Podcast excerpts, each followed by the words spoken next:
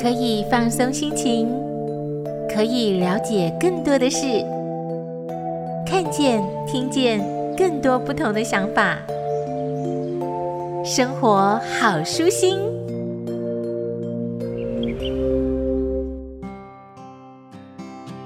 们好，我是小妍。读书学习啊，都是呢，希望能够增加知识，想要聪明有智慧。尤其在考试的时候，就希望呢，内心有一个更强大的力量。哎，考试的时候哦，就会有人会想到，嗯，就要找文殊菩萨来鼓励鼓励、加持加持。但是我们真的认识了解文殊菩萨吗？透过这本汉唐时期文殊菩萨信仰研究，就可以看到更完整的脉络整理。所以呢，也邀请了作者淡江大学历史学系助理教授郭凯明教授来跟我们分享哦。郭教授您好，小严您好。教授，刚才我们有说到，就是大家呢，可能在考试的时候 比较会去求文殊菩萨呢给予智慧啊，加油打气一下。因为您研究文殊菩萨，所以有看到这样的现象哦。的确哦，这一阵子刚好七月八月嘛，很多考试举行。嗯，那我前一阵子刚好也有去寺院里面走一趟，文殊菩萨的前面就一堆准考证。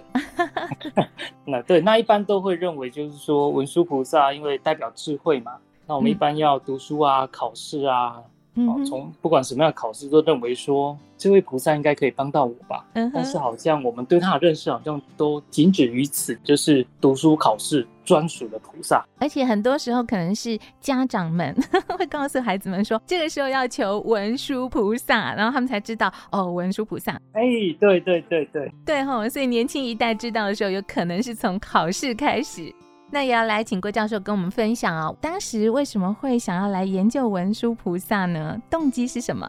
就在读书的时候，就发现不管我们在课堂的上课，还是说去田野调查，那看到的很多都是观世音菩萨最多，然后再就地藏菩萨、普贤菩萨也有，就都会提。但是四大菩萨还有一位文殊菩萨，发现说很少人提到他哈。嗯。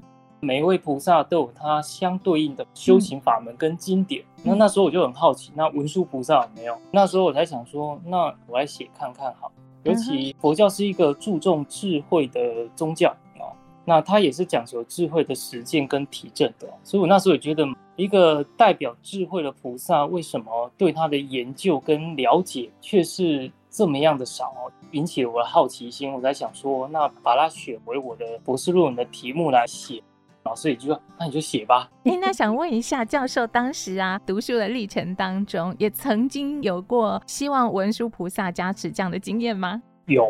写的很少，所以他的资料就很散，你得自己去收，就很花时间。那当中当然就也会希望说菩萨保佑啊、护持啊，让整个能够顺利一点啊。毕竟除了是研究者，同时也是个信仰者嘛。嗯，而且求这个智慧就是去除烦恼，让心可以更平静、更净化。哎，那在这样的心态下写起来，应该就会更加的顺利。对，宗教是因为它给了大家一个心灵的依靠。文殊菩萨是智慧代表的菩萨，所以考试干嘛？它可以帮助我在生活上也一样啊。嗯，我们之所以感到痛苦，就是因为有烦恼。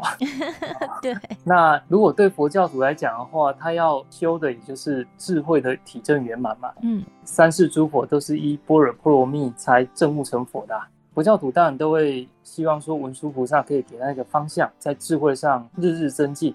佛教徒早晚课一定会念一句摩诃般若波罗蜜嘛，智慧是最重要的。嗯，那学习有智慧，先要去除烦恼。那还有很重要，就是在看经典的时候，这个名号是哪一尊菩萨也是很重要。我们自己啊，或者身旁的朋友，除了本名之外，可能还有一些绰号，有一些职称、昵称 等等。其实讲的就是同一个人。而在经典当中呢，当有提到文殊菩萨的时候，也有这样的情况。其实讲的都是文殊菩萨，只是他使用的名号不同哦。文殊菩萨有哪一些名号呢？每一个人都有不同的身份嘛。我们文殊菩萨也一样哦。他在经典里头，有时候我们会称他叫诸佛之师、三世佛母。他也被称为童子菩萨，儿童。那当然这是有一个代表含义哦。除了他有一张超级娃娃脸之外呢，也是因为他教化的一些对象很多都是一些年轻人，嗯，他也也有一种赤子之心在哦。那同时他过去曾经成佛，嗯，被称为龙种上尊王佛或大圣如来或大智如来。经典说呢，现在他在北方的某一个世界，他也示现成佛，叫欢喜藏摩尼宝积如来。可见他身份非常多样性哦，称呼不一样。嗯、翻译的时候有音译、意译有所不同哦。当时在翻译的时候，有些人就采音译，像我们有时候在翻译英文或日文也会直接音译嘛。嗯，那意译就把它意思翻译出来，就是因为每一位翻译者。翻译的师傅，他的取舍不一样，他是从梵文翻译过来。嗯，那文殊师利这四个字呢，是在东汉末年的时候，安世高大师哦，他是从就是今天的伊朗过来的的一位出家人哦，他王子出家的，他当时就翻译成文殊师利这四个字，已经有一千八百年历史了。嗯，那后来呢，我们也看到它有另外一个名字叫曼殊势力哦，这是玄奘大师的翻译。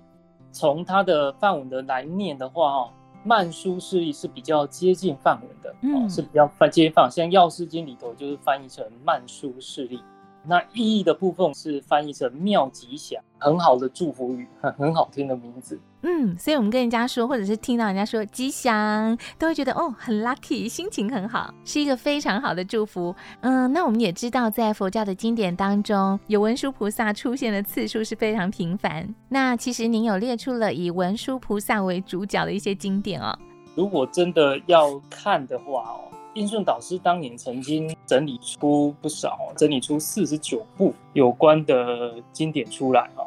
那这四十九部，因为有一些是同一部，但是后来有些经典收录就会把它拆开哈。但是如果我们真的把这个拆开的部分合起来看的话，基基本上就四十九部。像《华严经》跟《法华经》，这个也都属于是文殊法门经典。那还有一部《维摩诘经》也是。那因为文殊法门比较少人讲嘛，所以呢。在我们现在的佛教徒里头，对它是比较陌生一点。但是这些经典其实翻译进来中土的时年代都蛮早的哦，嗯嗯，至少都有一千五六百年。我在书里面就把它放在最后面的附录，有做一个表格，也有把它的翻译年代给标示出来。这个是之前的一些研究者没有做的地方。那我想说要再更进一步哦，因为我们学历史的哦，所以时间地点对我们来讲也会是一个重点。所以我就尽量找出这部经典当时翻译的时间跟地点，也便利后面如果对这个议题有兴趣的研究者呢，可以从这边去看它的一个流传的地区影响等等。嗯，那如果说到这个地点，那五台山是文殊菩萨的道场，跟朝代的帝王也很有关系。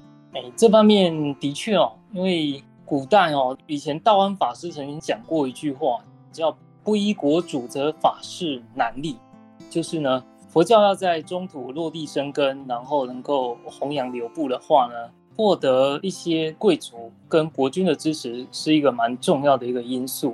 五台山是文殊菩萨的道场，嗯，哦，那它当然有一个过程啊，当中一个非常重要关键年代就是唐朝，因为李唐皇室呢是起于晋阳，就今天的山西晋阳，那就附近就靠近五台山，其实不远哦。唐太宗他当皇帝之后呢，他在贞观三年曾经下了一道诏书。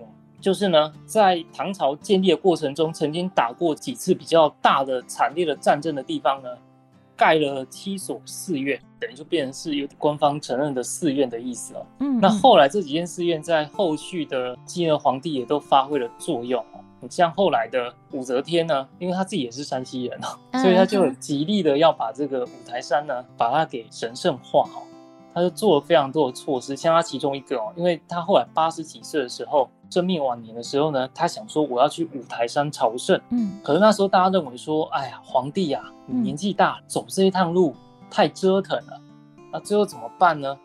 就是呢，选了一块上好的玉石，然后刻成武则天的样子。命底下的人呢，抬着这一尊玉像，嗯，然后到五台山去绕一圈，等于就代替他去朝礼五台山绕一圈这样。嗯，就是说，天下名山这么多，为何你武则天偏偏要去五台山啊？上有所好，下必甚焉嘛。所以大家就开始往五台山一直一直跑。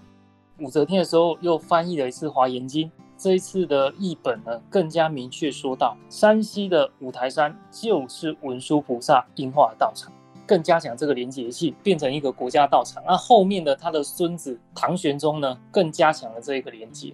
开元三大士金刚智、不空跟善无畏这三位呢，都认为说五台山就是文殊的道场，而且文殊呢是你大唐帝国的守护者。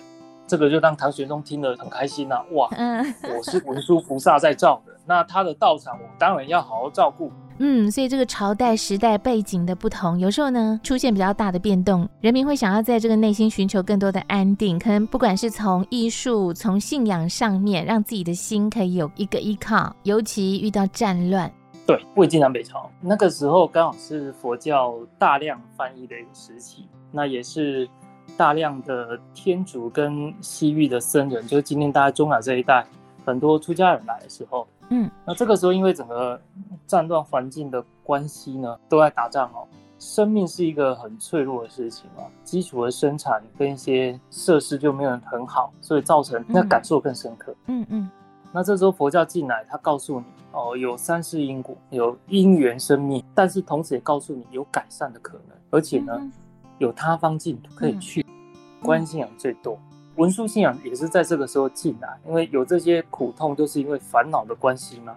就有一些人会认为说，哎，我只要具足智慧，我就可以斩除烦恼，就可以免去这些苦痛，因为就把那个烦恼的根源拿掉了嘛。所以开始也有些人去修文殊的法门，或读诵文殊的经典，因为文殊的东西不太好懂，但是一样的，就是有一些人就很基础的信仰行为。就是我每天拜文殊的佛像，或者呢，我每天就是念维摩诘经啊，这样他也获得了一个心理的安慰啊，嗯，心灵有一个寄托。对，它有一个寄托在，对，文献上都有写到，只是说我们就比较没有去注意到而已。嗯，刚好说到这个心灵寄托，就像是以现在来讲，呃，疫情开始之后啊，因为大家没有办法外出，就开始去寻找内心的东西，或者是对一些艺术的欣赏，反而在这段时期增加了。没错，这几年真的感受蛮深刻的哦。因为以往像一些学生，他们上课的时候讲到这个，他们就神游太虚，可是现在。线上课程说讲到这个，他们反而还会来问说：“老师，那有什么方法可以面对吗？佛教有没有提供有什么方法？”哦，他们反而会好奇哦。同样的，因为这几年疫情刚好让我们可以比较能够感同身受，以往的人在面对一些大变动的时候，嗯。或不知所措的时候可以怎么做？那当然，宗教提供你一个面对的方法。嗯，当然，艺术上这期间我们发现很多艺术家也都在公开画作，我们在网络上看得到，乐于分享。对，上网分享，那、啊、的确是有助于减轻他的焦虑的心情。对对对，是有帮助的。发现我身旁有不少朋友都开始画画。哎，对，不管用色铅笔或者是水彩，把以前那十二色的水彩拿出来画，大家都在这段时间好像 艺术潜能大大突破，而且心里会觉得比较宁静。对，这几年我也发现，我们身边有一些学弟妹，哎，他怎么开始在画缠绕画？啊啊，要哦，对，很 疗愈，对，疗愈平静下来，的确是有帮助哦。过往我们整个佛教艺术上有很多也是都有哦，就是很多石窟啊，或我们现，在台湾。像佛光美术馆，我们可以看到很多相关的作品哦，那是有帮助呢。就是一方面，它可以保留佛教一些很精彩的部分，那、嗯、同时，它对画的人、看的人都可以带来安抚跟平静。嗯，那像是文殊菩萨的图像是什么时期开始的？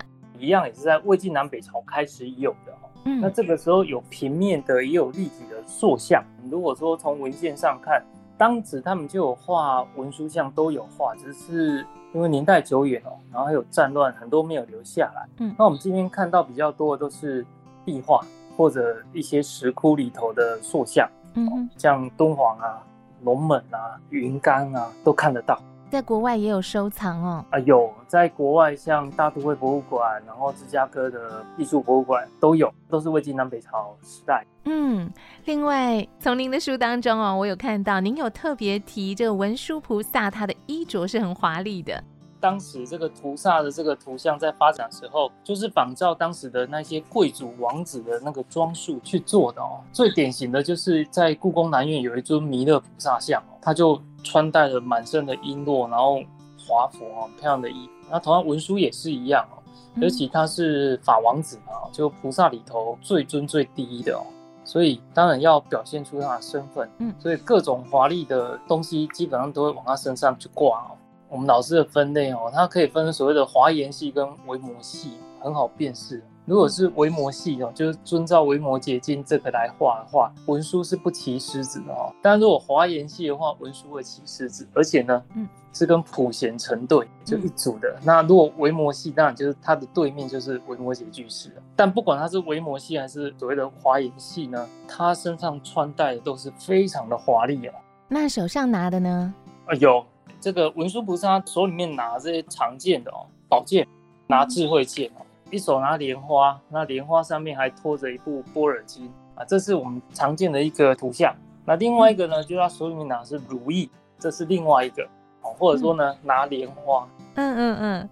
那在您的书提到，就文殊菩萨跟维摩诘居士是比较雷同的风格，所以您也用了《维摩诘经》当中啊，大家很熟悉的这一段，就是维摩诘居士生病了，佛陀要弟子前往探问，而到最后是由文殊菩萨前往哦。对，很多佛教徒都蛮喜欢谈的一段，因为前面佛陀他先问这些声闻弟子，这些声闻弟子都不敢去，那后来又问了菩萨，哦，其中还包括一位未来佛弥勒菩萨，因为他也被那个维摩诘居士刁过，嗯，佛陀一看啊都没有人敢去，就要知道转头说啊文殊你去吧。以往古德的著述是说，这个维摩诘居士是过去古佛再来了。以往的焦点都放在维摩诘，那我个人的解读是，他其实也在衬托文殊菩萨的出场，透过这些声闻弟子跟菩萨都无法跟维摩诘对谈，来表示说，哦，我文殊也很厉害啊，有办法去跟维摩诘对谈聊天呐、啊，因为他也是过去古佛啊，哦，所以我当时是这样子去诠释这一段，因为以往都是认为说这一段是在铺陈维摩诘很厉害。嗯，那我认为他也在铺陈文殊很厉害，因为只有他们有办法并列。他是从东方来的，他从东方来，然后最后维摩詰经到最后也揭晓，维摩詰也是东方来的，所以难怪要派文殊去啊。听您这样讲起来，港乡的吗？同乡、有有点像啊，那那弄对边来，有点像同乡的意思这样。他们学的法门也很相近。文殊菩萨讲的智慧，就是要懂得从生活中就可以去看无常无我，真的没有什么是永远不变的。对，他特别去发扬这一个这方面的说法，就是呢，他比较着重在空性，因为这方面不太好懂，最高层的那个佛法层面来跟你谈，这可能也是为什么大家对他比较陌生的原因。比较需要主动精进，然后才能够主动挖宝，也可以这么说。所以，如果想要了解文殊菩萨的人，也许从这当中呢，我们想要求得智慧，那可以更精进哦。而且，文殊菩萨也讲求平等，在这部分，郭教授也有特别的整理。这个我要特别提哦，如果各位听众朋友有兴趣的话，因为我书里面后面有列相关的一些经典，如果有兴趣的话去翻哦，你可以发现一个很特殊的现象，就是说在文殊法门经典里头呢，很多女性都是非常杰出的，甚至是直接上座说法的。因为印度是一个重男轻女的社会嘛，女性好像就是很卑劣不堪，然后难堪大任。那所以在文殊法门里头很特殊，就是说他对于女性是重视的，甚至说在文殊的一些过去生的故事里头，有几位女性是文殊过去生的老师。那我认为他重视女性的平等精神这一块呢，把佛陀说的众生平等这个哦，把它给发挥的很好。众生平等，那表示男女也是平等的，所以这个是文殊法门里头一个很重要一个特质。才符合佛陀说法那个平等本怀嘛，所以这个是我当时特别去着重的一个部分哦。所以我觉得我在读这本书的时候，觉得好像在看故事哦。一刚开始本来想说是研究，应该不太好懂，就呢就很快速的继续往下读。然后呢，听您讲的时候，哦，好像也在听故事，就像是教授您刚提到的学历史，所以对于这个时间、地点、脉络都非常的清楚。那也希望大家对于文殊菩萨有更多的了解，知道什么是真正的智慧，去除烦恼，去除习气，人心净化。哈，对，如果这一点能够在现代获得重视的话，或许世界会和平一点，能够让心念转，因缘也可以转，修正习气也可以让自己越来越进步。非常谢谢郭教授跟我们分享。非常感恩小严，谢谢您，谢谢。